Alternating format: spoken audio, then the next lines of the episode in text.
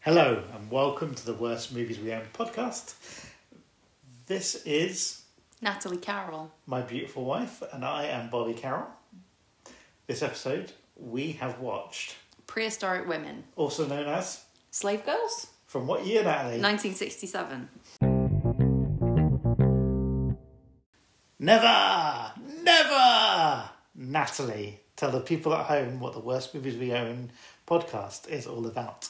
So, Bobby and I are married. We spend a lot of time watching films. Uh, we've got a lot of DVDs, and we've decided to watch the very worst DVDs we own according to the average ratings each DVD's received on the website Letterboxd.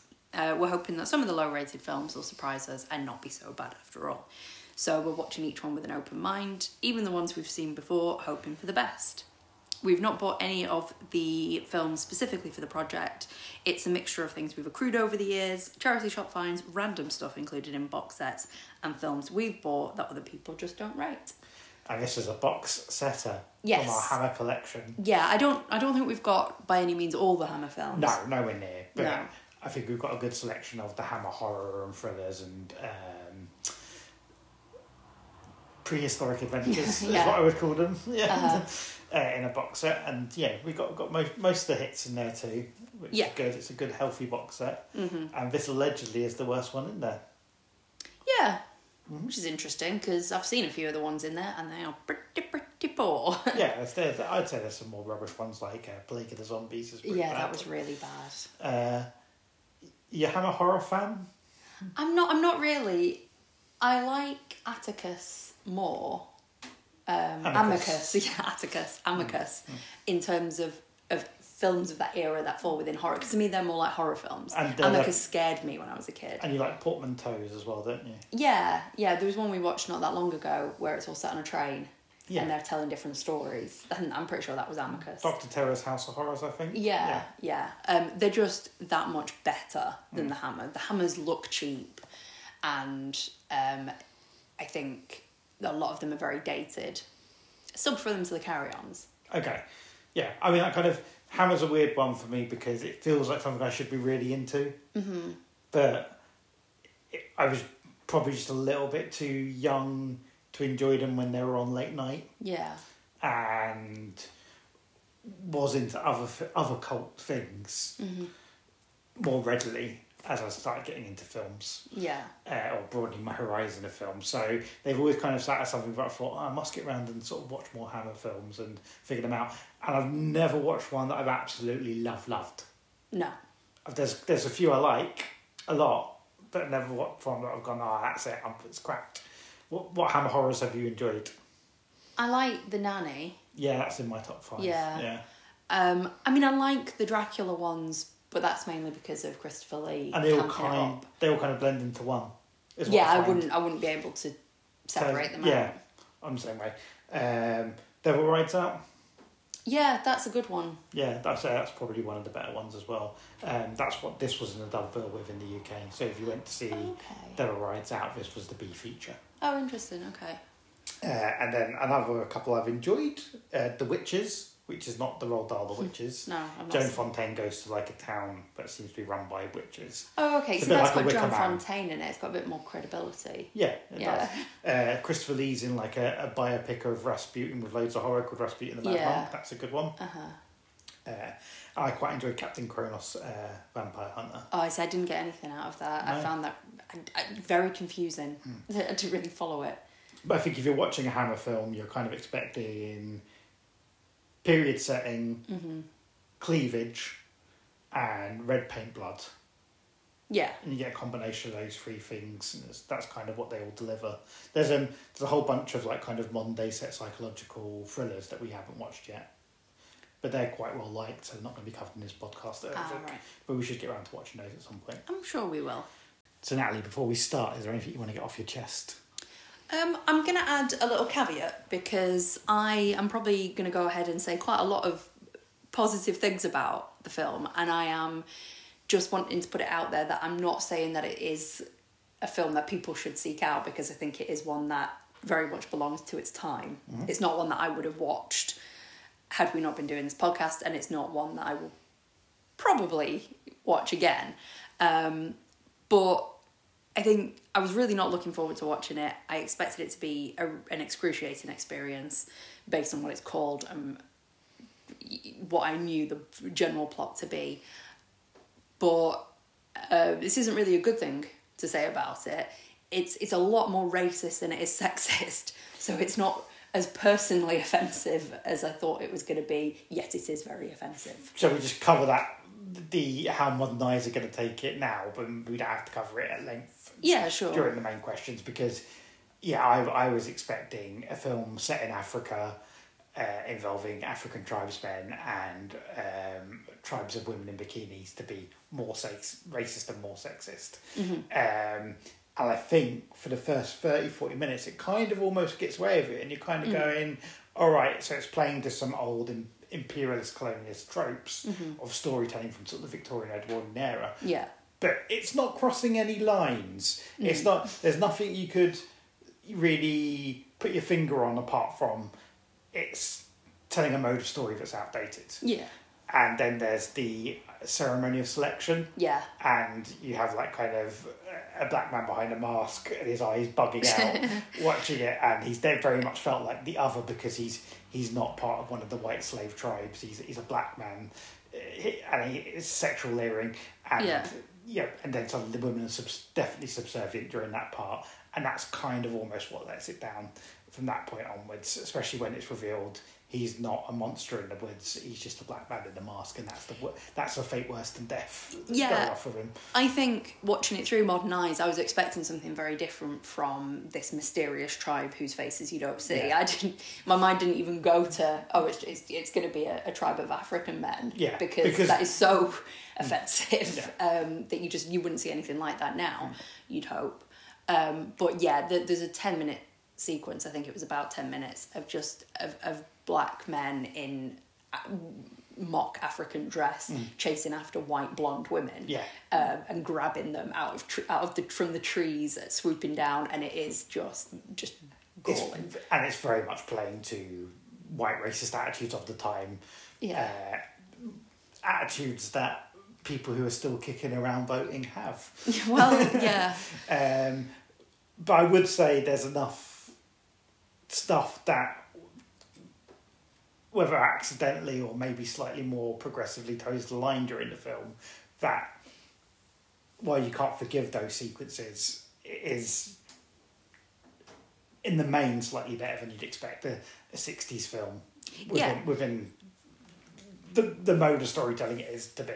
if it didn't have that bit, I would be saying that this is essentially a film that feels a little bit like it's been written by a teenage boy in the 50s or 60s, Mm. someone who loves boys' own adventures and women with big boobs, Mm. and he's just combined the two in his mind. I could see either of our dads paying 2D or a shilling or whatever they used to have to pay to go to cinema to see this. And as like 13, 15 year old lads being quite happy with what they saw Yeah. as an adventure movie and not in any way seeing it as being racist or sexist, even though it is. Yeah, Yeah. and that's that's fair. Okay, um, what's the plot of what's the plot of prehistoric woman slash slave girls slash what its original title slave girls of the white rhino? Oh. Yeah, So where's it called Slave Girls? Slave Girls was in the UK. You got to remember back in the day, they sometimes would cheekily try and re-release a film next year with a different title to try and Oh, get you in okay. again.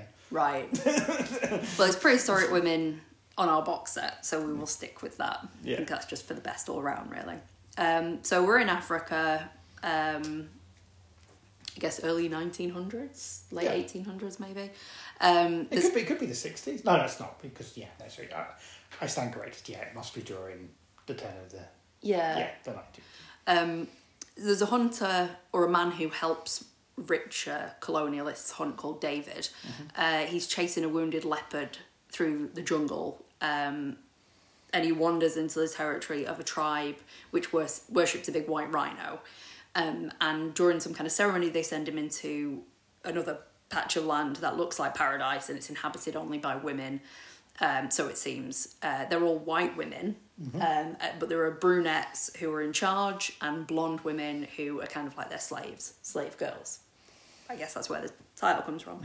Um, so the queen of the brunettes is called Kari, and she offers David the chance to co-rule with her, uh, but he's not keen because she's not very nice. Yeah. And he also he, she wants him to be subordinate to her, and he just can't accept that. Um, but then a blonde slave girl who he fancies convinces him to pretend to want Kari and be her husband, so that the blondes can have someone on their side when they do revolt.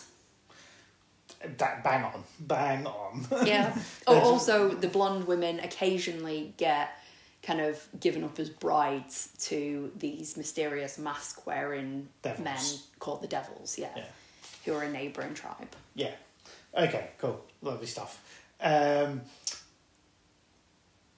should we do some like facts and then we'll move on to main questions? Yeah. There's no- I mean, there's not a lot to discuss because being a film from the '60s, a lot of the hard data has been lost in the mist of time. Um, Prehistoric Woman, 1967, uh, is directed, produced, and written by a gentleman called Michael Carreras. Um, he he takes a pseudonym for his screenwriting credit as Henry Younger, but according to the internet, he, he did it all. He is the son of one of the many founded Hammer Horror Oh. and became like the executive in charge of Hammer Horror. Uh, and this film was made very much to use the sets and costumes they made for um, One Million Years BC Okay. a couple of years earlier. So it was seen as almost like a write off to increase the profits of that success rather than Right. something that needed to be successful in its own right. Um, for example, like kind of the details about how much it costs to make are quite vague because some websites say it cost 140,000, which feels about right for that time, but others say that's um, just need what it needed to make to break even. I, I get the feeling it didn't really cost a lot, in all honesty. Um, it was it, it was there as a tax write off Okay. uh, starring Martin Beswick, Michael Latimer, Adina Rone, Carol White, who is in all the early Ken Loach films. Oh, okay. She's um, in Poor Cow and Kathy Come Home. Oh. Uh, Yvonne Horner, Robert Ragland, and a young Stephen Burkoff at the very He's end. barely in it. He is, he is. It's a one line role, but yeah. Yeah. yeah, he's the most famous person in it to modern eyes. I don't like Stephen Burke. No, no one does, but he's, he's quite restrained in his one line here. No spitting, no bulging figure on his forehead. uh, it was released on the 7th of July 1967, as I said before, in a double bill with The Devil Rides Out, one of Hammer Horror's best, in my opinion. Uh, it has a letterbox score of 2.4, and we know what problems they have with this film. I mean, it I'm starts off with- surprised it's not lower. Surprise! That's all a beautiful animal being shot. Yeah. And only gets worse from sort of the Lisa Simpson concerns to the letterboxed, letterboxed kind of community. Instant movie database equally don't don't rate it and give it four point six, which is quite low for Hammer as well. right. Uh, I think like your average Hammer gets about the mid fives, and your better ones get the mid sixes. There's nothing that kind of hits the giddy heights of seven. Yeah, I mean, I would have thought no one's seeing this accidentally. There'd be a Hammer fan who's sought it out or have it in their box set or whatever. Yeah. It's not really one, or mm, maybe it's something that's shown on that horror film channel. Yeah, it could be on could be on the, the horror channel. Yeah. Mm. And the American equivalent of that. Um, and Martina Beswick, Mm-hmm. retrospectively, when asked about the film in the nineties, said it's the worst piece of rubbish she's made. What else has she been in? She's been a Bond girl twice, but always kind of a lower rung Bond girl. I think she's Yeah. one of the wrestling gypsies in From Russia with Love. Okay, and she was the queen in this, was she? She was one of the brunettes. Yeah, she's kind of like um, the '60s equivalent of a Gemma Arterton, is what I'd say. Like she's definitely known among people, but it's mainly kind of smaller roles and franchise stuff. That's her biggest biggest work. Well, she got the top villain in this, didn't she? Yeah, she's she's the queen. Yeah. Yeah, But I mean, she got the top villain above the man. yeah. He, he's he's a stage actor, Michael Latimer. Yeah. Yeah. Uh, and that's it. So let's have a little break, and then we'll discuss what's great and what's terrible about uh, prehistoric women. And maybe in between. Natalie, Mm-hmm. what did you like about prehistoric women? Okay, let's start with the sets because you already mentioned the fact that they've been reused. One of the things I'm not a particular fan of with when it comes to Hammer is how cheap it looks, because there's there's doing stuff on a budget and then there's trying to do grand things but cheap. Yeah. And Hammer tends to fall into that category. But with this, I actually was quite impressed with the sets. Very much you know, it's obvious it's a studio. There's no getting around that. Hmm. But when he first kind of breaks into the new land, um, and it's paradise, they th- there are all these flowers, and it does. It looks like paradise. They, Yeah. They've raided the aviary at London Zoo. and Yeah. shoved a bunch of pretty. I birds guess in it's there. uh, Chesterton Zoo. okay. 'Cause Just close going that. by what's nearby. Right. um, but it's got parrots and it's got peacocks and stuff like that, and it looks really pretty. Um, and you know, the the jungle is as convincing as it's going to be Yeah. when it's clearly the inside of a studio, Hmm. and the paper mache kind of uh, rocky um, setting of Yeah. where the women live. I, I quite like all that. Yeah. It, I to mean, me. I, I was happy with it as well. I think they got full value out of the the reused, recycled sets and costumes. Mm-hmm. Uh, you found the fur bikini. It's, the- it's the costumes are exactly what I expected from the title of the film. It's kind of like she, but Mm-hmm. Yeah. you know, Yeah. yeah, furrier. Yeah. I mean, I think you'd look great in a fur bikini. Oh really? What what tribe would you go with? The brunettes or the blondes? Because you don't fit into either. Really. You don't. Yeah, the the, the red-headed uh, woman is not represented. No. In I think that would have caused too much confusion. Yeah. It would have been like almost like a coup. They probably murdered all of the redheads for just being awesome. Okay. What else did you like? Okay, I'm gonna have to tread really carefully here. so if I start sounding racist, can you stop me? I don't think I'm the man to do it, but we'll Okay. try our best. Yeah. We'll talk as naturally on the subject as we can. Okay. Being two people who aren't racist. Yeah. So there's quite a lot of singing and dancing in the film. yeah, it was great. Yeah. Okay. Good. Should we just leave it? the, the- the highlights of the film are I suppose, is is there's big dance numbers to fill time Yeah. and add a bit of ethnic flavour is what I'd call it. Yeah. And they're good. They like the bits in Coming to America when you know. Well, that's it. And you never know with these things um, whether there's been any effort whatsoever put into making it accurate. And there's no excuse not to, because these were filmed outside of London and they could easily have gone to some kind of community centre where, you know, there are clubs where the kind of, dan- you know, there are dances and singing. I stuff don't. going I on. don't think there's They just- anyone still doing it like a. a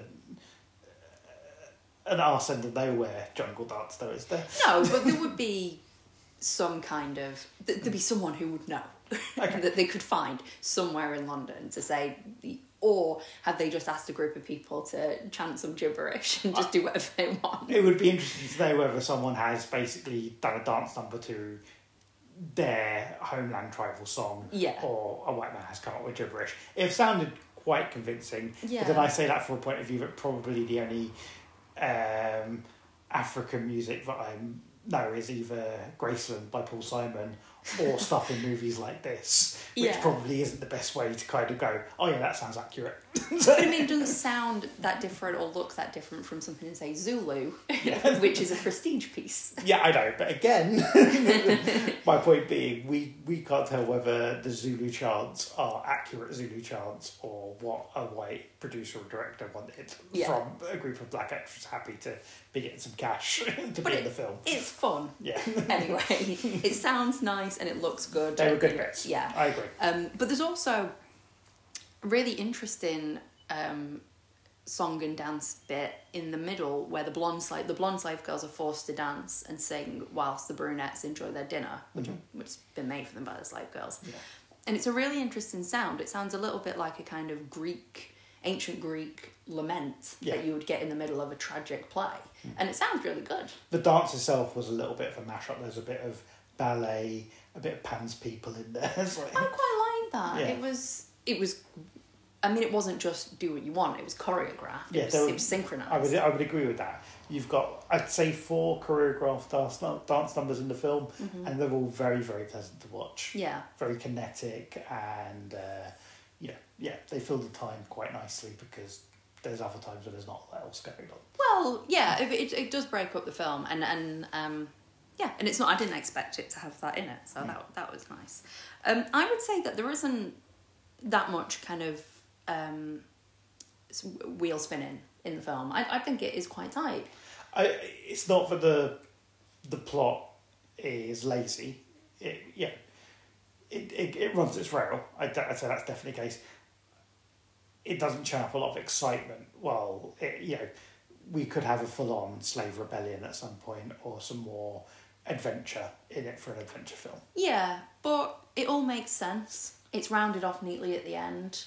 It, it's got quite a satisfying ending Hmm. Yeah, in a it's a lot of good ways. ending, yeah. Uh, which is not something I would expect from a Hammer film. And um,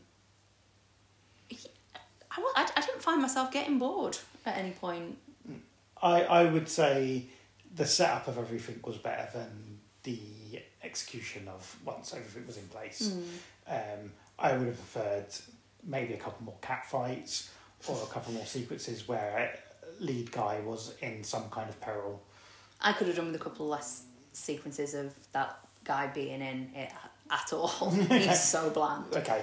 Oh, and him trying to get back to touching the magical white rhino's horn so he can get back to his own time or place. Well, it's kind of setting a time cul-de-sac, isn't it? I don't know. You know, I don't know whether he's uh, sent to a, a mystical land or the past. It's hard to tell. Oh yeah, yeah. I don't know. Doesn't really matter. But ho- however, however he, you know, that just kind of happens as a fait accompli at the end. That he, he'll touch the horn again and get out, whereas it would have been more exciting for him to be escaping. Yeah, but he didn't seem to know that that was his aim. I think he did. He kept- He kept looking at it going, I would love to get my hands on that horn again. Oh really? I didn't know. Didn't realise that. Um, I mean, certainly he wanted to get back, but Yeah, Hmm. yeah, but I mean, it, it's a, it's a good plot. Um, I think we'll cover it in a future question. Uh, its qualities. okay. Okay, anything else you liked? uh, No, nothing specific. I just I like being pleasantly surprised by a film, especially whilst we've been doing this podcast and when there have been films which I I've thought are going to be just the worst piece of shit I've ever seen in my life, and then they're not. Yeah, It's it's it's a pleasant surprise. I would agree with that. Okay, anything you didn't like? Oh yes. Oh yes, loads, loads, loads. Um, yeah, I mean, a lot of it doesn't work. Um, I mean, I can see how they, they got men in to see this Mm. because just the title alone, you know, they know what they're getting Yeah. for their money. I don't think my mum would have been happy to be dragged along this as a fifteen or sixteen year old girl. No, no, I don't on think a many date. would. Yeah. But uh, and I, I need to choose my words carefully here as well. no, you don't. No, I do because you won't stop me from being offensive. It's only afterwards.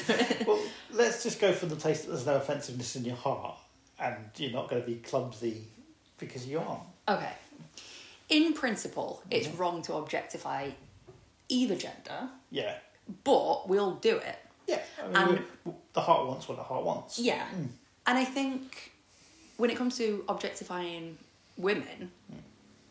this happens in James Bond films all the time, Yeah. Mm-hmm. right? And people seem to give it a pass. And I think maybe that's because the women are so beautiful in some of those James Bond films that it's like, well, we're all objectifying them. You know, it's nice to look at beautiful women. In this, It's the Ryan Gosling factor. Sure, Like, sure, yeah. yeah, like, uh, yeah. I don't think there's a straight man in the world who doesn't look at Ryan Gosling and go, yeah, fair enough. Okay. Yeah. Good to know. Um, I just think in this, the women are objectified, but personally for me, they ain't that pleasant to look at. okay. Like the even the main one, who Yeah. you say has been in Bond films, Yeah. is pretty ropey. Okay. Yeah, but I mean, I think that's probably more to do with. Was there anyone that gave me the horn? No. But they are attractive women in sexually suggestive dress and slightly kinky S and M power imbalances. I can see how people would be riled up by it, get hot and heavy about it. But there's issues with the looks and the makeup that The, the makeup is bad. The hair's terrible. Mm. there's, so it's there's it's a lot not of big fair. hair. There's, l- I I reckon if you had shares in Elnet, you probably you know probably had a bad year in 1967 in terms of the amount of one, one, one girl's hair. I think it's the girl from the Ken Loach films is absolutely almost a beehive. It's like, Though having said that, the most attractive of the women, in my opinion, Mm-hmm. has very flat hair, and it's almost like they've done it on purpose to make her less attractive than the main woman in it. she, I'm guessing you think the most attractive woman is the uh, original leader of the Blonde Slaves. Yeah. Okay. Um, yeah. because she is actually she she is beautiful except for her hair. Mm-hmm. I, I, I would I would probably say Martina Beswick is is yeah. She fulfills her role as the main the main girl. Yeah. Mm, no. She's a bad girl. Yeah. Um but it, it just it wasn't you know. Did you see some of the ones in the background? Oh yeah, uh, it is a really bad film for spotting extras who hearts aren't really in it. Like some of them Yeah. have got some very gorgeous expressions on their faces while things that should be quite exciting happen in front of them. One girl looked absolutely terrified about clapping in rhythm. When there was some clapping going on, she, I had to point her out what was going on, but I was like, it- she she literally looks like she's never clapped before. It's an alien concept to her, and they're making her do it in time with other people, and it- it- she couldn't be more embarrassed about the, the Right. entire proceedings. She's not one of the main girls, but a couple of the brunettes with spears don't know what to do with their faces when they're threatening. Like, kind of, it's a bit like mm, spirit, yep. Obviously, on a podcast that doesn't translate very well what I just did, but it's like, you know, it's like the first time they've held a spear. Yeah, I mean I They're don't think they're having a buck professional about. actresses. Yeah. Um, I think they probably got them off various makeup counters from I, I would Local guess so. area. Do you want to be in a movie? Yeah. Uh, same same as a lot of the black actors who were extras in it. I'm guessing it's a case of uh, someone drove a van round Shepherd's Bush and said, who wants to be in a movie today? It pays a tenner. Yeah. Uh, yeah, apart from the ones who do the dancing. Yeah, Hmm. yeah. Um, I don't know. I just feel like if this film was made in Italy, Hmm. the women would be a lot more glamorous and Yes. impressive. Yeah. And I think maybe what they should have done was some kind of swap and Yeah, but- shipped some Italians over. Well, see, that's makes my point. That like kind of you've got British actresses like Barbara Steele who do a lot of work in Italy and Italian horror as well as um, uh, Hammer and stuff like Yeah. that. Uh, Martin, but Martine Beswick is one of those women. She's she's in Italian spaghetti westerns and horrors as well. Right. Yeah, but I think on- once once you've hit the giddy heights of you've got a credit in a Bond film and you're a woman in the sixties and seventies, that meant you're working. You're working right up into the director video nineties. Yeah, Yeah, because you're a Bond girl. yeah, that's fair enough. But what I'm saying is there's a reason why the best Bond girls are not British. Okay. Right. It's why you, bo- you, you Bond girls who are British, like Jane Seymour, they just let be homely. Whereas, Jane Seymour is not homely in uh, Live and Let Die. She is hot. I mean, she's not like Ursula Andress, is she? I don't know. I think I'd probably. I mean, again, we're getting to the point where we're going to start ranking women over each Yeah, other, that's which probably, probably is not. not what this podcast is about. No. But you know, no, I, I think I'd prefer Jane Seymour. All right, okay, I picked the wrong option. Maybe I should have gone for Honor Blackman because they don't let her be sexy. But she is. Yeah, I know she is, but they stick her in like aviator gear. Maybe you're not the best judge of what a sexy woman is. I think I am. okay. is Bette Midler a sexy woman? Yes, she is. And that tells you all you need to know, podcast listeners. she commands the room. okay. what else didn't you like about the, the- the prehistoric women? Um, I had to look away from the screen a few times because of that bloody fish eye lens. Yeah. It made me feel sick.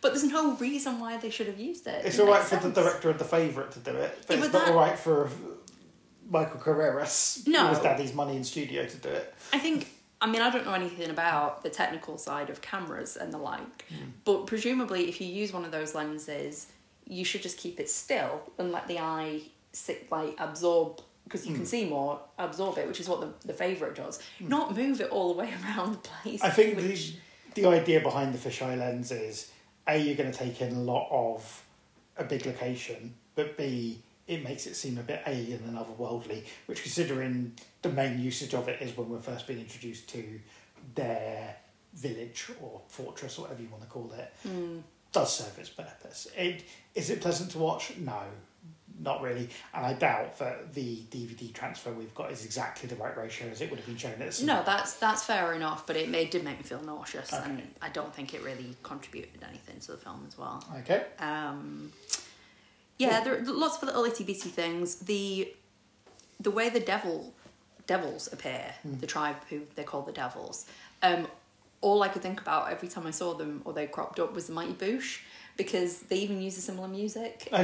and the way they move and just like pop about the grass. Um, it just made me laugh. Well, I get the feeling that possibly the Mighty Boosh have seen this film and have used it as a reference. I know, and it works. like you know, it is something that's there to be parodied, but in the opposite way round, working backwards to see in the original, it just makes you laugh. Okay. Um, so that kind of got lost, in, and you know, it doesn't work anymore.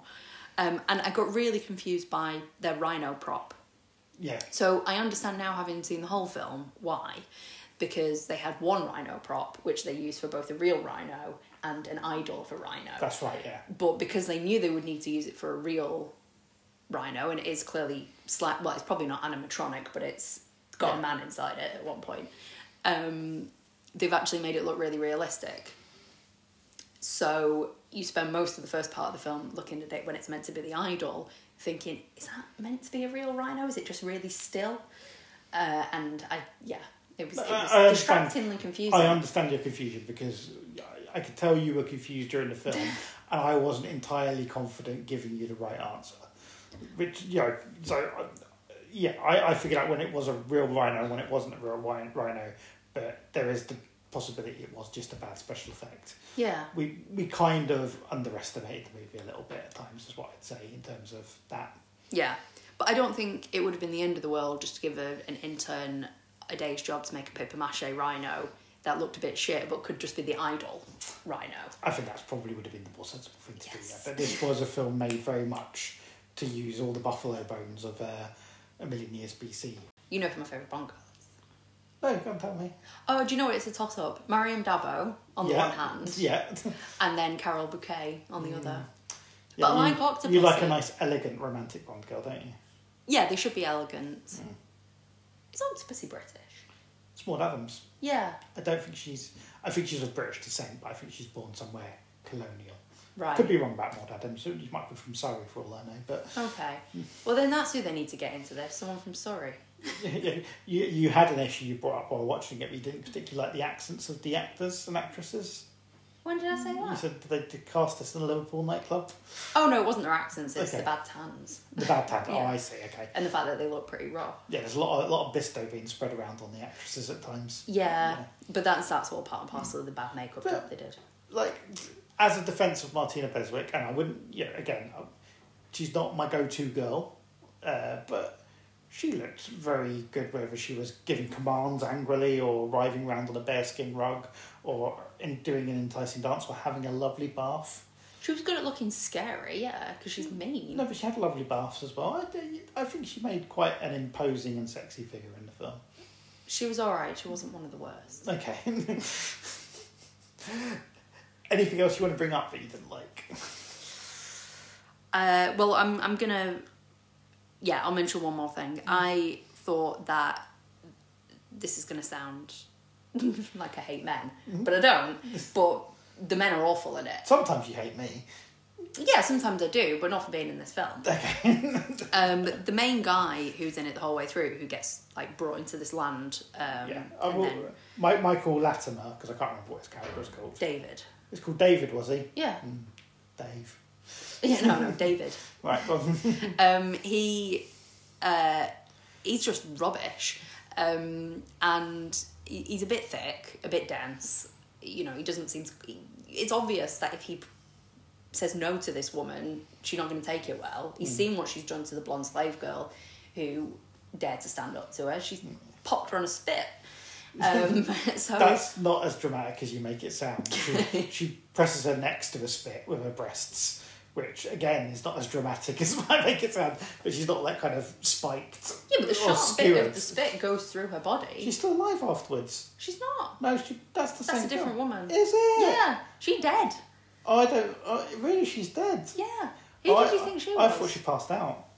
Well, after being stabbed through She the wasn't back. stabbed. I think she, was stabbed. All right. We interpreted films in different ways.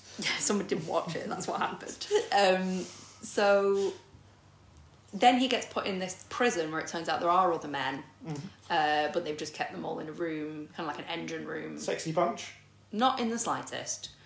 Um, but they're just, they're just not necessary. It's just superfluous. They, we, Mm-hmm. we don't need any men in this. Yeah, no, I, I, I would definitely agree with that. Like, kind of the the cave full of uh, ancient men prisoners who uh, Yeah. act as an internal heating system for the caves. I think like they're so unnecessary. I think it's just to give him that sequence where he, he can break out his chains. Yeah, but But- um, it would make more sense if they were there either as like a harem or Mm-hmm. I would agree with that as well. there to impregnate the women so that they can continue the line. Maybe that was a step too far, even for the mid '60s, to have male sex slaves who Mm. Yes. were actual slaves. It's fine to objectify women as much as you want, but you can't emasculate a single man. That's I, w- fine. Oh, I would definitely, I definitely agree that that was the subconscious attitude of the film. Not that that's right in the real world. But then it goes one step further, and the thing that really annoys me um, uh, is that the men escape themselves and they start the revolt essentially. Then the blonde women join in, and the, the brunettes get overthrown. So it's the men who are the saviors. Yeah. Horses. Well, yeah, I, I, I, I wanted to see full on girl on girl battles, so you know I wasn't happy with that as an ending either. Yeah, it wasn't. It wasn't. It was just a really bad way to go. Okay, let's have a little break and we'll cover our regular questions. Okay, regular questions. Natalie, who was the Michael Parks of the film when everyone else was collecting a paycheck who was putting in full effort and doing a lovely job? A lovely job. Um, my favourite was the lady who played Amiak, who is the leader of the blonde She's quite a statuesque girls. blonde with slightly flatter hair than all the other beehive and uh, Yeah. rat-tailed haired women, yeah? Yeah, I don't think she chose that hair. I don't think that's her fault. I think Okay. her normal hair is probably a lot nicer than that. Okay, And I looked her up. Do you know uh, what else we've seen her in? She's not been in much. yeah. She is in the first episode of The Prisoner. And Oh, she's his brilliant. maid. So you know when he, he Yes, I wakes remember. up in the Yeah. um, in, in, in The village. the village for Yeah. the first time. She's the maid. Yeah, that's brilliant. Lovely stuff. Uh, that's good. I'll go with something slightly different. It, Yeah. It's the very difficult thing of I don't think any of the slave girls make more of an impression than any of the others, if you see what I mean, in terms of personality or. But what I would, a performance I did enjoy, maybe not for quality thespian reasons, but I quite liked Barry Johnson, who played the witch doctor. Who, when he gets captured and he's made to touch the white rhinoceros horn at the beginning, Yeah. he's got a very listen, Matt. I'm just doing my job. I'm just a witch doctor, Okay. and yeah, y- you're going to be put to death. That's just how it is. And there's something about his attitude as he's delivering his lines, which is along the lines of, "Yeah, it is a bit silly, but it's what's going to happen." This is Barry B A R Well, I, he whose does- name, yeah, whose yeah. name you shat on when we were watching the credits at the beginning. God, I don't know how to spell his name. You know, it turns out it was a name from Africa. Yeah. Barry Johnson. Nothing to do with equity at all. But yeah. I, I, it's such it's such a weird little performance. Yeah, you've got about four or five lines, but there's something about how he says the lines which very much is like, yeah, I know, I'm throwing you out the pub, mate, but you know, this is what happens. You have a fight. I don't know the rules. No, now, you- yeah, I, now you say it, I remember it the same way, so it must have been quite distinctive. okay. Well done, Barry. Any product placement who gets captioned to, to have their words on Johnny show. Walker Red Label. Well, they, they have a little spread of drinks at the end when he gets back to civilization or the camp, and there is some Johnny Walker there. Uh, I, I would re- I would say probably sales of furline bikinis went up after this. Where would you buy a fur-lined bikini I'm sure there was from? somewhere in Soho you could buy a furline bikini from. Uh, yeah, maybe, I suppose so. I don't think Bieber was doing them. Yeah, I guess, I guess cosplay didn't really become a thing until after Return of the Jedi. No. No, And you couldn't wear a bikini in this country, so you'd be wearing it on the continent. it And... was illegal to wear a bikini in this country. No, because Oh, it's cold and every no one has the physique for it. yeah, that doesn't stop people. San Tropez, where you'd be wearing a bikini, and the people of San Tropez Mm. Do not would wear a not bikini. react well to a fur- furry bikini. May- Maybe if you're at the Swiss Alps, you'd wear a lovely furline bikini to get a bit of suntan. Okay, maybe if you were up there being treated for your allergies. Yeah. Um, if you could make one change to prehistoric women slash slave girls, which title do you prefer? Prehistoric women. Yeah, not slave girls. No. Because that's only half the girls thrown, isn't it? Yes. The prehistoric women are in charge. The yeah. slave girls are second. Yeah, they're not really prehistoric either, though, are they? It No. doesn't work at all. Like I say, it's set in the time cul-de-sac. Like a Yeah. place where time hasn't moved on, but you can only travel to for a certain portal. Um, uh huh. Right, if you can make one change to improve prehistoric woman, what would it be? I'd have the blondes uh, being the, the leading the revolt at the end, and either having no men Mm-hmm. in it or having them set the men free, and maybe kill them. That would be fun. The men. Yeah. Yeah, I, I'd have some sex in it. Like, and yeah, we only really have one implied sex scene. It's a cutaway. I've decided I am going to sleep with a beautiful woman who wants to have sex with me because the other beautiful woman thinks it might be politically advantaged for me to do it. Yeah. I, I think it's the it's the it's the late sixties. Hammer should have probably started having a bit of actual nudity. in Yeah. there. Yeah, it wouldn't wouldn't have hurt. Y- Yeah. You, see the back of a woman's back at one Yeah. point. Uh, okay. Where would you cast James Spader in this? Leader of the Blonde Slave Girls? I mean, you'd have to make the leap time wise because obviously 1960. Yeah, that's fine. What, what role would James Spader work? He'd be a great David. Yeah, Yeah, okay, it's Stargate kind of travel through mystical portal yeah, to to yeah a warring tribe of uh yeah. yeah I've, I've got yeah that's fine yeah cool Mm-hmm. yeah I I I didn't think the guy who played David was that bad I mean, he wasn't a, a bad actor. He's a It wasn't his criminal. acting that was at fault, and I wouldn't want to blame the actor himself for. It was the part that was ropey. Hmm. It wasn't. Um, he was just annoying. I wonder if they make them have those kind of transatlantic Austin Powersy accents to so you could kind of suggest it's an American production. I don't know. because they you know, there's times when they kind of slip between Los Angeles to Liverpool quite a lot. Um, I don't know. Maybe maybe they did it subconsciously because it made them feel more like stars. yeah, more like Davy Jones from the Monkeys. Yeah. Yeah. yeah maybe. Um, would you remake Prehistoric Women for modern eyes? No.